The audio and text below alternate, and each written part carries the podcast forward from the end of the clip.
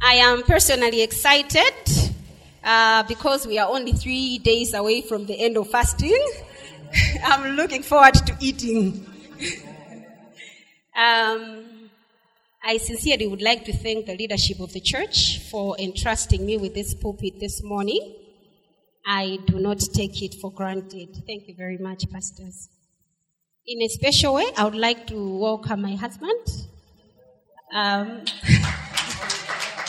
um, this is his first day to KICC. So thank you very much for giving me this pulpit. uh, it has it has made it possible for my husband to follow us to church today. thank you very much, Alfred. Um, I would also like to welcome my sister and her daughter, and also my friend Tandy Madalo Antia, as well as um, as well as Ev- Evangi Kalolo Msaka. Um, these are my circle, they are my people. When I told them I was preaching at church, they said, We've got to be there. Amen, church. Thank you very much, everyone. Um, from the moment that the Lord gave us the word for the month, new season, new levels, He has taken us on a journey where He has, you know, tried to position us. He has also inspired us. He has encouraged us and He has comforted us. You know, um, when um, Pastor said we are going to go into a serious time of prayer and fasting, he took us through a preparatory message. He said the Lord had specifically said we were going to have supernatural visitations. And um, one of the mm. things that he mentioned was that we are going to have encounters with angels. But apart from that, I, I remember Sisiami when she came to preach, she said, one of the things that the Lord wants us to know in this season is to go back to the basics of our Christianity, which is our salvation. She specifically said we need to go back and understand what was achieved on the cross. And once we understand that, it will be so easy for us to maximize whatever the Lord wants to do for us in this season. And um, later, Cynthia also came and she said, You know, after we have known what was achieved on the cross, after we understand the salvation, and you know, we have moved from despising the Lord, we need to deepen our relationship with the Holy Ghost. We need to spring up. We need to bear fruits in our Christian work because the Lord expects us to grow. The Lord expects us to make progress. And um, last week, Sister Asimenye took us through a session where she said, after all of this, there is a need for us to position ourselves. If we are to receive from God, we need to position ourselves. So this morning, I'll be delivering on an extension from positioning ourselves to make sure that we receive so much from what the Lord has prepared for us in this season. About 13 years ago, my friend Levison Nkoma, a husband to Doria Nkoma, uh, introduced me to Joel Osteen. He, he said, Mimi, I listened to this guy and um, I feel like you like him. I said, okay. So I listened to him the very first time. Then I listened to him the second time. Then I started listening to him daily to the point that I started to memorize his sermons. And um, I think five or six months I had daily listened to him and given the name Joel to my son Joel. I, I remember walking back to him and I said, um, I think there are two things that I really want to do in my life. The first thing that I want to do is, um, you know, fly to the U.S., uh, go to the church where Joel Osteen prays. Uh, he leads, um, he heads the church called Lakewood, which is based in Houston, Texas. So I said, I want to go to his church, listen to him in person. After that, I want to walk to him and say, Oh, thank you so much for touching my life. You have greatly influenced my Christian walk. But the second thing that I said was, should I ever have an opportunity to stand before people and, um, you know, to preach the word and, um, you know, or preach in any way?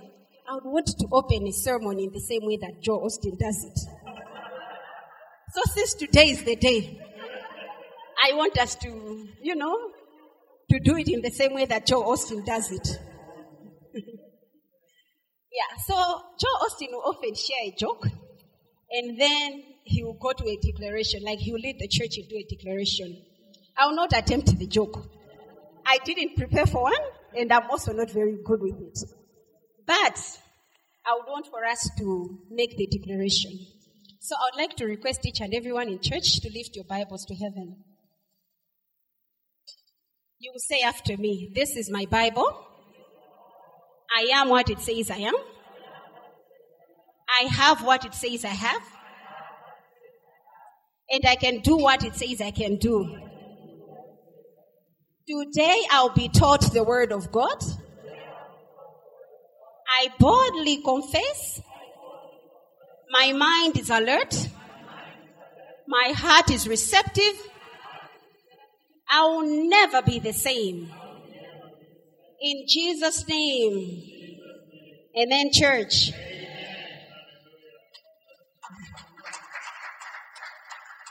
Um, let us open our Bibles to the book of Psalm. Psalm chapter 115 and verse 16. When you are there, say Amen, church. Psalm 115 and verse 16. And the Bible reads, The heaven, even the heavens, are the Lord's, but the earth he has given to the children of men. Other version says, The earth he has given to mankind. Another version says, The earth he has given to the human race. What the Bible is trying to tell us is that we live in a world of people. You cannot live in this world and ignore the presence of other people.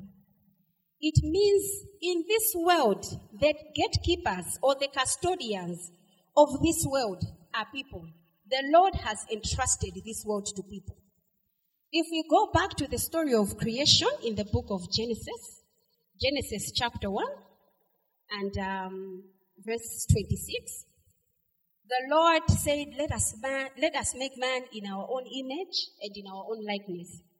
But as he was saying that in the end, he said, take the earth, subdue it, have dominion. This was God giving the world, giving the earth to human beings.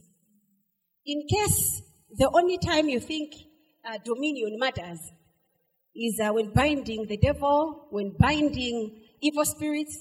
No, the world has been given unto human beings. And because the world has been given unto human beings, we need to know that we cannot function in this world outside of human beings. We need them. Why am I saying we need them? Uh, when we go to the book of Genesis, chapter 2 and verse 18, after God had created himself, I mean, after God had created the, the heavens and the earth, um, he he, he said to man, he said, it is not good for man to be alone. Oftentimes, this verse has been quoted during weddings or in reference to marriage. But today, I want to show you a different aspect altogether. When the Lord said it is not good for man to be alone, what he was saying is, man cannot live in isolation. Any person cannot live in isolation. We cannot make it in this world outside of other people. We need people. We need to help. We need the help of others. And because we need the help of others, the Lord today will teach us a way to position ourselves to ensure that we maximize the help of others, which is the help of God through people. Um, the Bible, in the book of uh, Luke, chapter 2, and verse 52 says, And Jesus grew or advanced in wisdom, in stature, and in favor with God and man. Why did God bring up that he was also that, that Jesus was also in favor with man? For whatever Jesus had come to do in this world, he needed the favor of man because he was in a world which is managed, which is in control of men. And you should know that in as far as this control that the Lord has given to this world is concerned, He respects it. He respects it. The Lord respects this control that He gave to men or to people to control this world. This is why Jesus had to come in the form of a man so that He would save us, so that He would feel what, what we feel, so that He would, you know, experience what we experience, and then come back to us and say, I understand. How would He have said that if He was just God and He didn't live amongst us as people? So you should not trivialize the fact that we live in a world where people are very important. And um, from all of this, I want us to to the book of Matthew. And um, Matthew chapter 25, from verse 31 up to 45. Um, I hope you take time to read it, but I'll just try to explain um, what, what that um, scripture says. It talks about the day of judgment. The Bible says when we get to the day of judgment, the Lord Jesus will come in his glory. He will place the sheep on the right, and he will place um, the goats on the, on, on the left. And um, he will say to the sheep, Oh, thank you so much for, you know, being there for me. And he will say, Oh, when I was hungry, you fed me. When I was in prison, you visited me. And they will ask him, When did we do that? His, then his response will be, Whatever you did to the least of my brothers, you did unto me. And then he will also say the same to the gods that, you know, you didn't visit me, you were not there for me.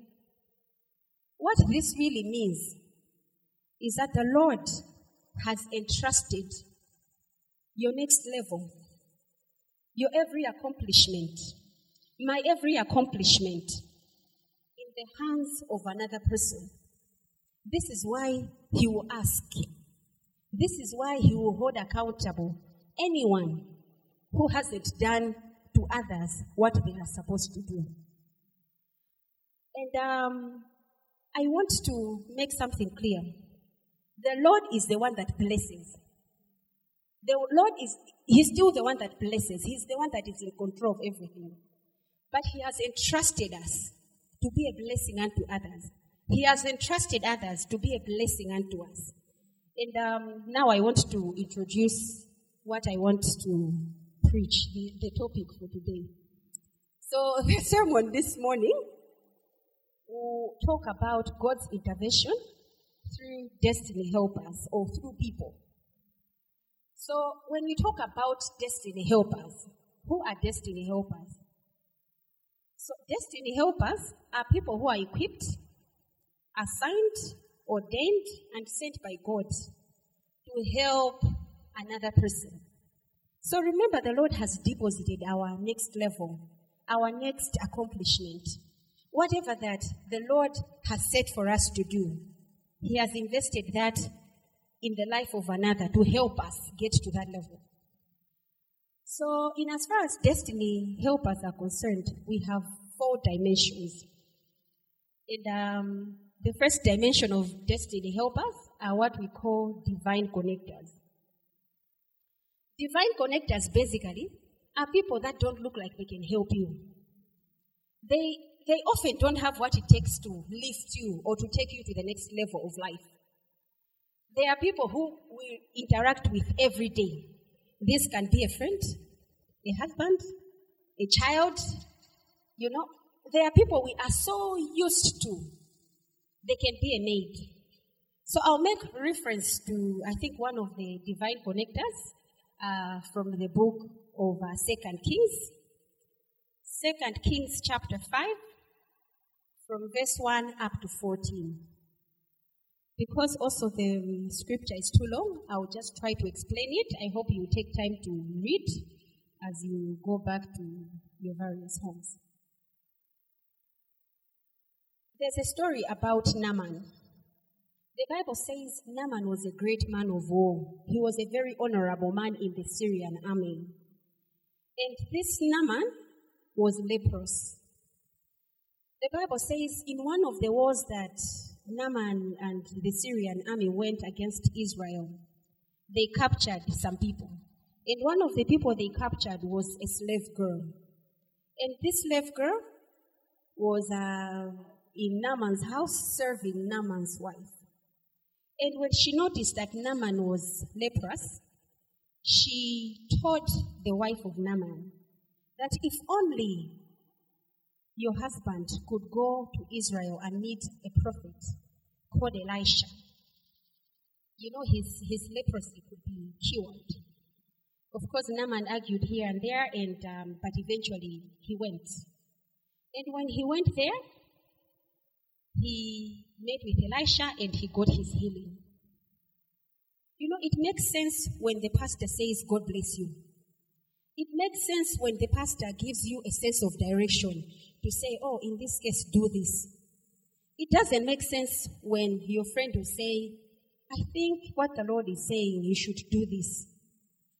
But if the Lord can use a donkey, if the Lord can use a slave girl to help Naaman get his healing, the Lord surely can use anyone. This is why the Bible says we need to honor all men. We need to honor all men. The Bible says this in the first, uh, the first book of Peter, chapter 2, and verse 17. And the Bible also requires or tells us to, to live in peace with all people. The reason is you may not know if this person that you are dealing with is your divine connector. I, I remember when I graduated from, um, from, from, from college, I, I, I went to the Ministry of Education and I applied for a secondary school teacher position.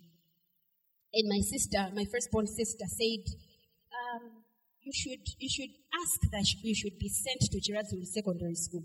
Because in our family, uh, our first job always has to be to Chiradzulu because that is where our father comes from. So he said, we have to go there and give back because this is where the man who brought us into this world came from. So I said, okay. And all my friends were going to schools in Landa, and you know, I went there. And whilst I was in Chiradzulu Secondary School, I met a certain young man. And um, this guy, his name was Stephen Azizi. He used to be a teacher also. But he was very quiet, as quiet as Mr. Nkono, if I may say. So, so he would, you know, he would often come in, he would often come in the staff room the time he was supposed to go and teach. And you know, would, you would discuss him, would, you know, gossip about how does he teach? The way he's quiet, you know. And um, he used to buy newspapers. And oftentimes when he came in the staff room, a few minutes before his class, he would be on his newspaper. He wouldn't even conversate with us. One, one day, as he was reading his newspaper, he, he said, um, Madam Lenga, I said, yes. I think I've, I've identified a job which I think is suitable for you. And you know, I was busy looking at people. He's talking to me. And and I said, Oh, really? He said, Yeah, I think you should take a look at it and try to apply it. To apply for it. I said, Okay. So I went to him, um, got the advert. It was for a role with um, PSI. I went home that evening, I applied for the job, and I was called for interviews. And eventually I got the job. Looking back, I look at him as my divine connector because this position is the one that launched my career now. This is where everything that I am in my career today began. I could have trivialized to say, I mean, he's just a quiet guy. I mean, what's gotten to him to talk to me today? You know, I would have made all sorts of, you know, comments. I mean, we used to you know, we used to gossip about this guy. How does he teach? And, but on this day, he had a blessing for me. So, people of God, this morning, could it be that you are not at the next level that you need to be because you are trivializing your divine connector? Could it be that you have been rude to the divine connector that the Lord has set upon your path? Could it be that you are ignoring them? Could it be that, you know, you're looking at them and say, I mean, they are just a maid. I mean, this is just my husband. This is the way they behave. Or this is my wife. They talk a lot. I mean, this is my ch-. so church. the Lord has deposited our next level, our next blessing in the life of another person. The next level of divine connectors that I want to talk about are people of access and influence. Unlike the divine connector who don't have what it takes to get you to the next level, the people of access and influence have what it takes. These are people like Pastor. Pastor is um, the chief advisor to the First Lady.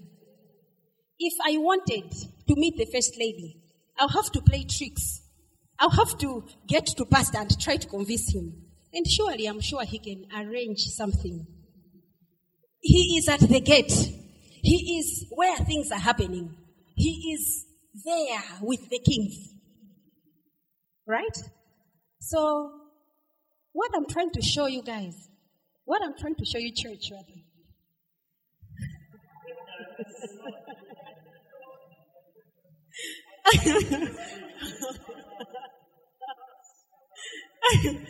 Thank you, Pastor. Thank you. Yeah, what I'm trying to what I'm trying to showcase here is you don't handle people with access, people with influence in the same way. And and and, and tr- trust me, I'm not I'm not trying to say you handle another person lesser than the other. But there's an honor we give to people of access and influence. You know, um, when I got married to my husband, one thing that I have learned in as far as he's concerned is um, he, he knows how to give, you, you, know, he knows how to give them the honor. Me, I would actually say, I think you're groveling. Me, I would say, I think you are, you know, you're making a fool of yourself. I, I feel like it's, it's just too much. But my husband has been in places where I haven't been. You know, he has, he has met people.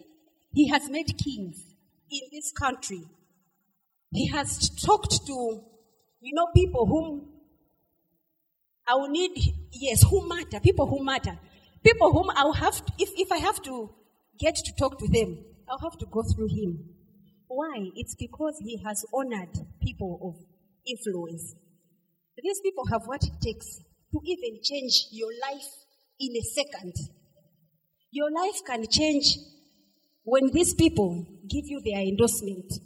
Let me show you what happened. Um, um, I think a few weeks ago, Cristiano Ronaldo was um, attending a press conference, and um, you know he he sat on this table, and uh, there were two Coca-Cola bottles and a bottle of water.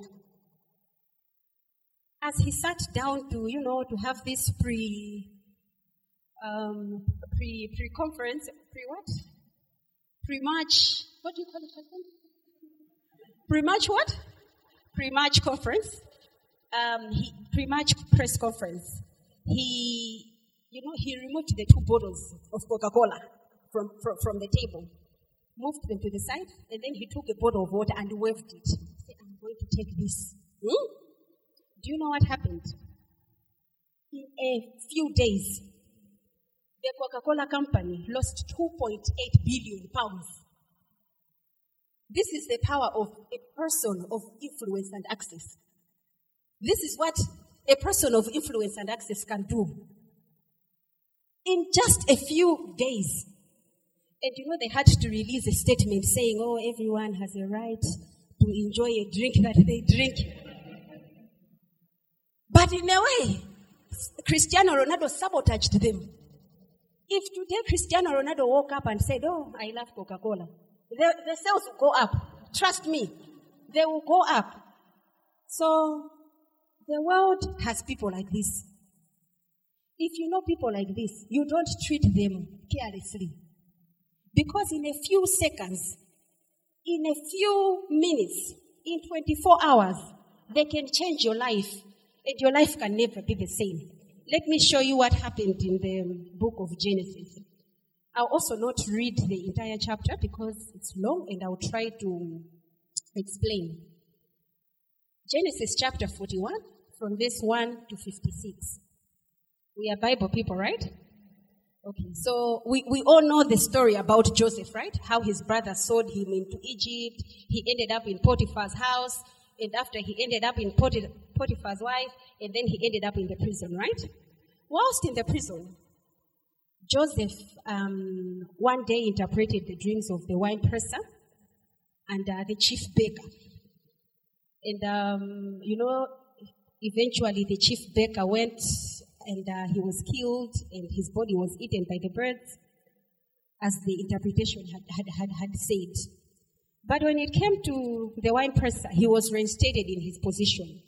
And um, he went back to the palace and he was sitting next to the Pharaoh. This person had access. This person was an influential person. He could talk with Pharaoh. But the Bible tells us he forgot. He forgot about Joseph. But after some time, the Pharaoh had a very disturbing dream and he needed interpretation. And during this time, you know, all the people in Egypt that could interpret dreams were called, and none could interpret it. And uh, the white presser said, Oh, I forgot. You know, I remember when I was in prison, I had a dream together with the chief baker. There was a man, an Hebrew. His name was Joseph, and, um, you know, he helped us interpret our dreams. And um, the Pharaoh said, Call for him. And Joseph was brought to the king, and he interpreted this dream. And after interpreting this dream, in 24 hours, his life changed. From a prisoner, he became the prime minister of what? Of Egypt. This is what an influential person can do. They can refer you to someone. And in a few hours, in a few hours, you know, I, I, I watched the, the entire um, Martha Chizumani story that was happening. You know, she underwent some interviews. I'm not trying to be political. I'm just try, trying to show you what the influence can do. You know, when she went for interviews, we were told she had failed and she couldn't make it to the ACB. But people of influence spoke up. People of influence spoke up. People with access and influence spoke up. And the decision was changed. Now she's the director of ACB. And um, I think the final, the final story I want to tell you is um, about a certain man I recently saw on Mibawa TV. This man didn't have teeth, and, but he's a comedian. So one day, he was, you know, doing his comedy in front of the vice president. And um, whilst there, his friend said, Can you open your mouth? And he opened. And his friend said, Mr. VP, as you can see, I mean, this guy is entertaining you. He's making you laugh, but he doesn't have teeth. I think you should do something about it. He was saying it in a, in a, in a joking way and, you know, in a dramatic and comedy way, the same way that people, you know, who, who are jokers do. And, you know, at the end of it, the vice president gave him teeth. And this guy, and this guy went back to Mibawa and said, Oh, you remember? You remember that time I, I, I stood to do a comedy be, before the vice president? The vice president took me to, you know, to a hospital where they gave me new teeth. Oh, and these are my teeth. And he opened his mouth and just like, and for me, you know, I just felt like his, his teeth were with the vice president. His teeth were with the vice president. So this is the same way that I'm saying our next level, the next accomplishment, this new season, whatever you are believing God for, the Lord has placed it in the hands of another person. Let us not trivialize people. Let us not treat people, you know, in a funny way. Where honor is required, give it. Where respect is required, give it. The next um, group of uh, destiny helpers that I want to talk about are what we call gifted men. Uh, we'll make reference to the first book of Samuel, Samuel chapter 16, verse 17 to 18. And Saul said unto his servants, Provide me now a man that can play well, and bring him to me. Then answered one of the servants and said, Behold, I have seen a, son of Jesse, the Bethlehemite, that is cunning in playing, and a mighty man, and a man of war, and prudent in matters, and comely person, and the Lord is with him. Mr. Levin Koma, your printing business requires that you have gifted men. Pastor, this church, you require to, you're required to pray gifted men into your life. Why? Gifted men get things done. Gifted men help you save. Gifted men are efficient. These are not advisors. These are not people who have to direct you what to do, but these are gifted people. They have what it takes to help you get to the next level because of the gift that they have upon their lives.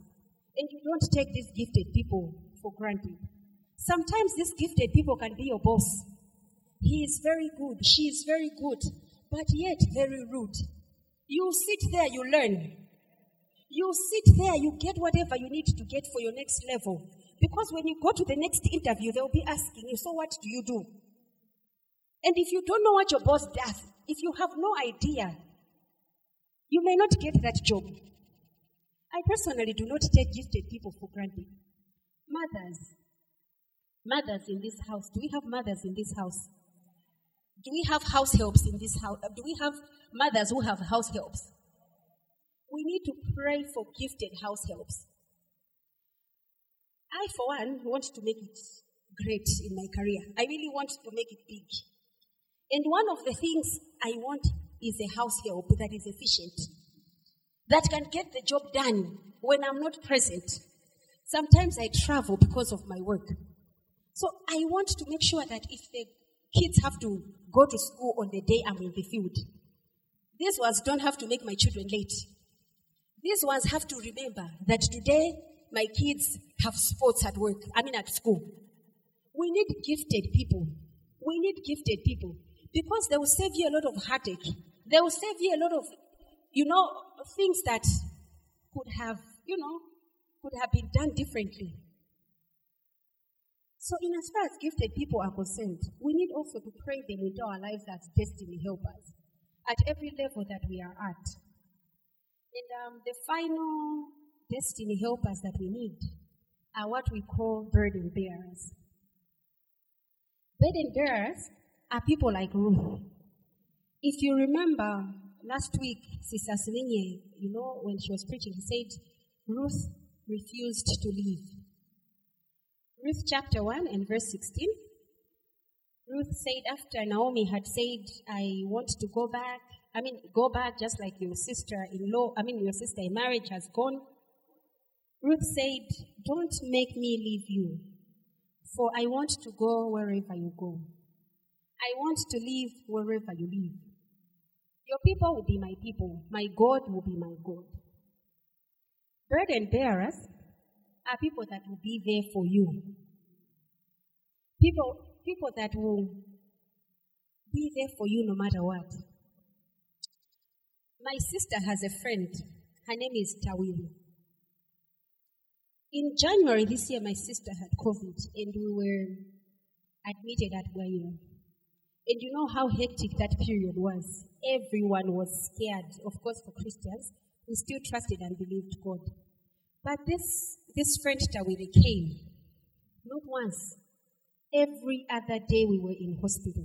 She came. She would come and see my sister. She would come and see my sister. She would come in and speak into the life of my sister. She would tell my sister, You are going to be well. And you know what? After this, we are going to go to the lake. You know, after this, we are going to. But what she was doing was bearing the burden of my sister. That period was hectic. That period was scary. But every single day, she made it to come. She made it to come. These are people that will be there for you. These are people that will allow you to make a mistake and still see the good in you. They are, they are not tolerating you. but they will be there for you. You know, um, I, I, I remember there was um, a certain girl who's who had made a blunder and um, everyone was talking about it. You know, everyone was talking about it and everyone was trying to give her a heyday, you know.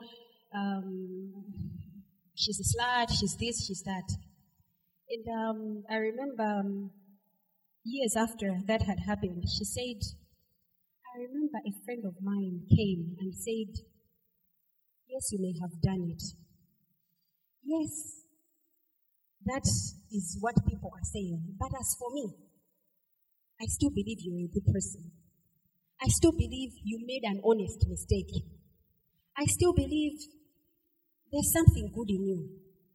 And she said, This is what, you know, made her move from that place of shame to a place where now she could make it and talk about it years later. I, I have um, a friend of mine.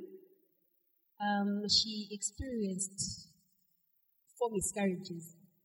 And um, I remember going to her house one day.